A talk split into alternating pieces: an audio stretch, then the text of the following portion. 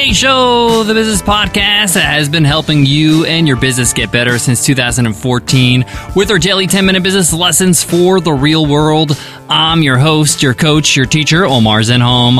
I'm also the co founder of the $100 MBA, a complete business training and community online. If you're starting your business, if you're building a new product, a new service, you want to make sure that people actually want what you're about to sell them. You want to make sure you have a killer product on your hands.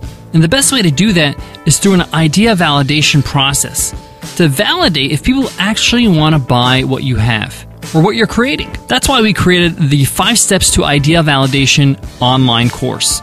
This is one of the most popular courses that we offer at the $100 MBA. And right now we're offering it for free. Yes, you can enroll in the seven part video course with the workbook for absolutely nothing. Just go to 100mba.net and just provide your name and email address and it's all yours.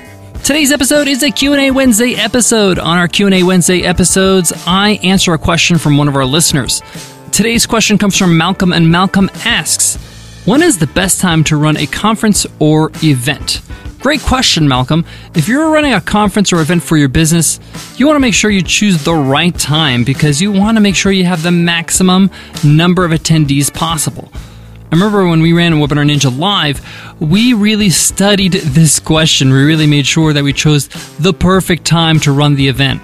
Now, often it depends on what kind of conference you're offering, but there are some main rules that you need to follow that I want to share with you in today's episode. And planning an event or a conference can be tough. You need a lot of lead time to plan accordingly. So the earlier you can lock in a date, the better. So let's get into it. Let's get down to business.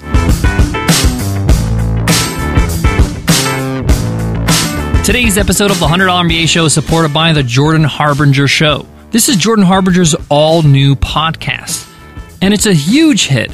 Jordan teaches everything from what you do in a crisis, how to cultivate resilience and grit, how to handle uncertainty and instability, and how to protect your mindset so you're always performing at the top of your game. Every episode is loaded with practical insights and material, so if you love this podcast, you will love the Jordan Harbinger Show. Subscribe today on iTunes, Stitcher, Overcast, whatever you use to listen to podcasts. This has become one of my must listen podcasts. Subscribe to the Jordan Harbinger Show. So Malcolm asks on Q&A Wednesdays, when is the best time of year to run a conference or an event? First of all, Malcolm, congratulations for deciding on launching your conference or event. I know you got a ton of work to do, but I know from experience it's a lot of fun the day of the conference or the days of the conference. And that experience really, really is like nothing else. But you got to make sure this thing goes well, right? You got to choose the right date. So let me give you some advice when it comes to choosing the right date, the best time of year for your conference.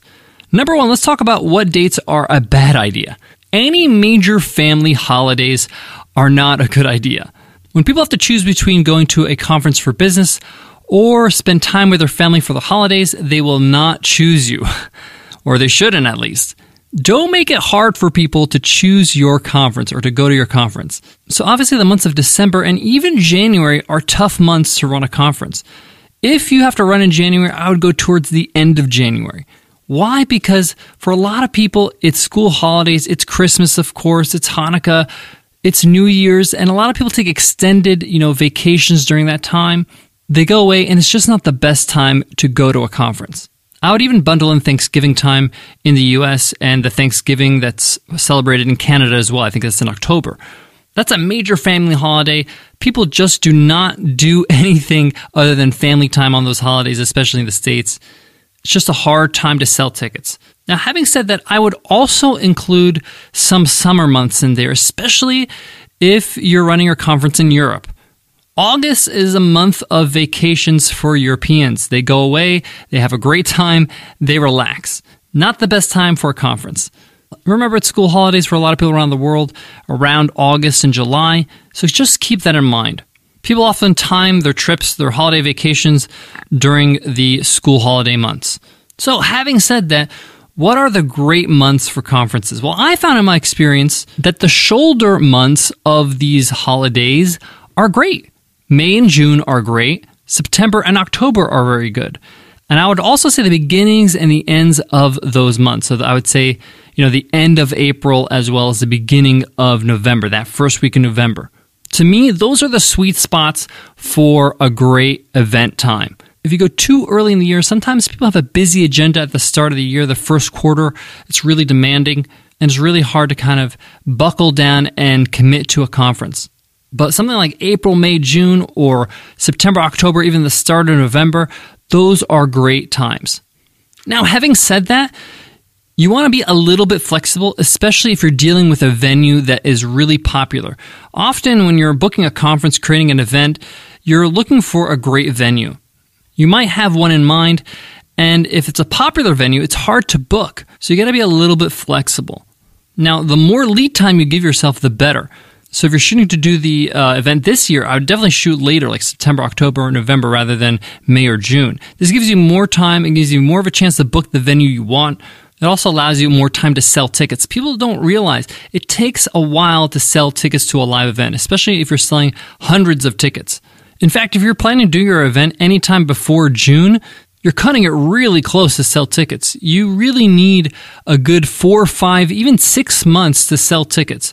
This is why people offer all different types of tickets early bird tickets, discounted rates, and the price just keeps getting higher and higher as they get closer to the conference. The other thing is that if you're running a business conference, a lot of people plan out their calendars well in advance. Their whole year is kind of planned out. So you want to make sure you're in their calendars, that you're part of their calendar. And one of the best ways to do that is to give them as much of a heads up as possible so they can pencil you in before they pencil somebody else in those time spots or the dates that you have your conference. This is especially important if you're running your conference somewhere outside of where your main contingent is going to be. So, if your main audience, say, for example, you're selling tickets to people that live in the US, but you're running your conference in Thailand, maybe you're having some sort of exotic getaway, a retreat, or just a really amazing backdrop. You need to really plan that out. You need to give them a heads up because, hey, they got to travel long distance, they got to travel overseas they got to get their affairs in order, make sure that they got everything in place. Some people need to renew their passports, things like that. The other thing you need to consider are other events. Are there competitors in your space when it comes to your event? So let's say, you, for example, you're in the online business space. Take a look at your audience avatar. What other conferences would this avatar go to? Would they go to Social Media Marketing World? Great conference run by Michael Stelzner. Are they going to go to New Media Expo? Are they going to go to World Domination Summit? All these different conferences for these types of entrepreneurs, these types of demographics. Would your audience member be interested in going to these conferences as well? If so, make sure they're not the same dates. If your dates are close, let's say, for example, this other conference, their dates are November 1st, 2nd, and 3rd. The only thing I would recommend if you want to get close to those dates is if you're in the same city. That was the only way that would make sense because if they're going to that conference, they may want to hang on later and go to your conference. But only, of course, if they're in the same city and you know your venue is not too far from their venue. But if you do decide to do that, make sure you contact the other conference's organizer. Make sure you let them know that you might be doing this. You want to make sure they're cool with it because, hey, you want to make sure you don't unintentionally steal their conference thunder. Maybe you can collaborate together and help each other sell each other's tickets. The point here is that just don't do it without contacting the other conference. Make sure it's clear. And if they're not happy with that, they don't like it, my opinion, it's just not worth you trying to make it work. Choose a different date or location. And if they're not cool with it, my advice, don't force it. Say you completely respect that and just move on. Choose a different city, choose a different date. But you never know. You never know until you try and ask. So it might be a great way for you to boost ticket sales as well as for you to collaborate with them, get to know them, and help them as well. Guys, I got more on today's topic, but before that, let me give love to today's sponsor. Pitney Bowes is the industry leader in mailing and shipping solutions. No matter what you send or how often, Pitney Bowes makes it easy to save time and money on your office mailing and shipping. Simply weigh, print, mail, and save. It's time for you to start skipping the line at the post office. Pitney Bowes lets you calculate and print exact postage so you never overpay or underpay. And did you know that USPS postage rates just went up in January? Pitney Bowes will save you 3 cents on every letter. You'll even get access to USPS retail rate discounts of up to 39% off. Whether you're sending a letter or package, you'll save time and money with Pitney Bowes. Plans start at just $5 a month. And for our listeners, Pitney Bowes is offering a free trial so you're sure to find the solution that's right for your business. Visit pb.com slash MBA and try it free. Terms apply. See site for details. That's pb.com slash MBA. And we thank Pitney Bowes for sponsoring the podcast. A couple more tips when it comes to choosing the best time of year for your event. Once you nail the location of your event, keep in mind the weather during the year during that time. If it's scorching hot or it's monsoon season, it may not be the best idea. Now, obviously, sometimes you can't help that, but if you have a choice between better climate or worse climate, make sure you choose better climate. You know, just keep that in mind. This is especially important if you're planning to do any kind of outdoor activities at your event. Even something simple like outdoor lunch with food trucks, that could be a complete bust if it's just a rainy season in that part of the world. Lastly, take a look at what's going on in that city during that time. Why? Because you're going to get all your attendees to come to the city for this event. You want to make sure that they're going to have an easy and comfortable experience, including booking a hotel. And for example, if you booked your event in Las Vegas and there's a major, you know, heavyweight champion fight going on that weekend, it's going to be hard to find a hotel at a decent rate. Plus, it's going to be super crowded. If you can avoid major events in that city, it's going to help you save money, help your attendees save money, as well as save a lot of headaches when it comes to traffic and crowds. And one more piece of advice when you're shopping around for venues, sometimes you're going to be choosing, you know, a theater or maybe you're choosing a hotel. These people that work with you can advise you. You can ask them, hey, when is the best time of year to run this type of event? These are the things I'm kind of worried about. These are my dates, these are my date options, and they can help you out. They know they've been around the block. They run an event every single day. They want to see you succeed and be happy. So it's in their interest that you actually succeed and be happy with the result of your event. All right, that wraps up today's Q&A Wednesday episode. Malcolm, I hope that answered your question. When is the best time of year to run a conference or event? If you have a question that you want to ask here on the show, just email me at omar at 100mba.net. I would love to answer your question. We do this every Wednesday, so make sure you email me if you have one. That's it for me today, guys. But before I go, I want to leave you with this.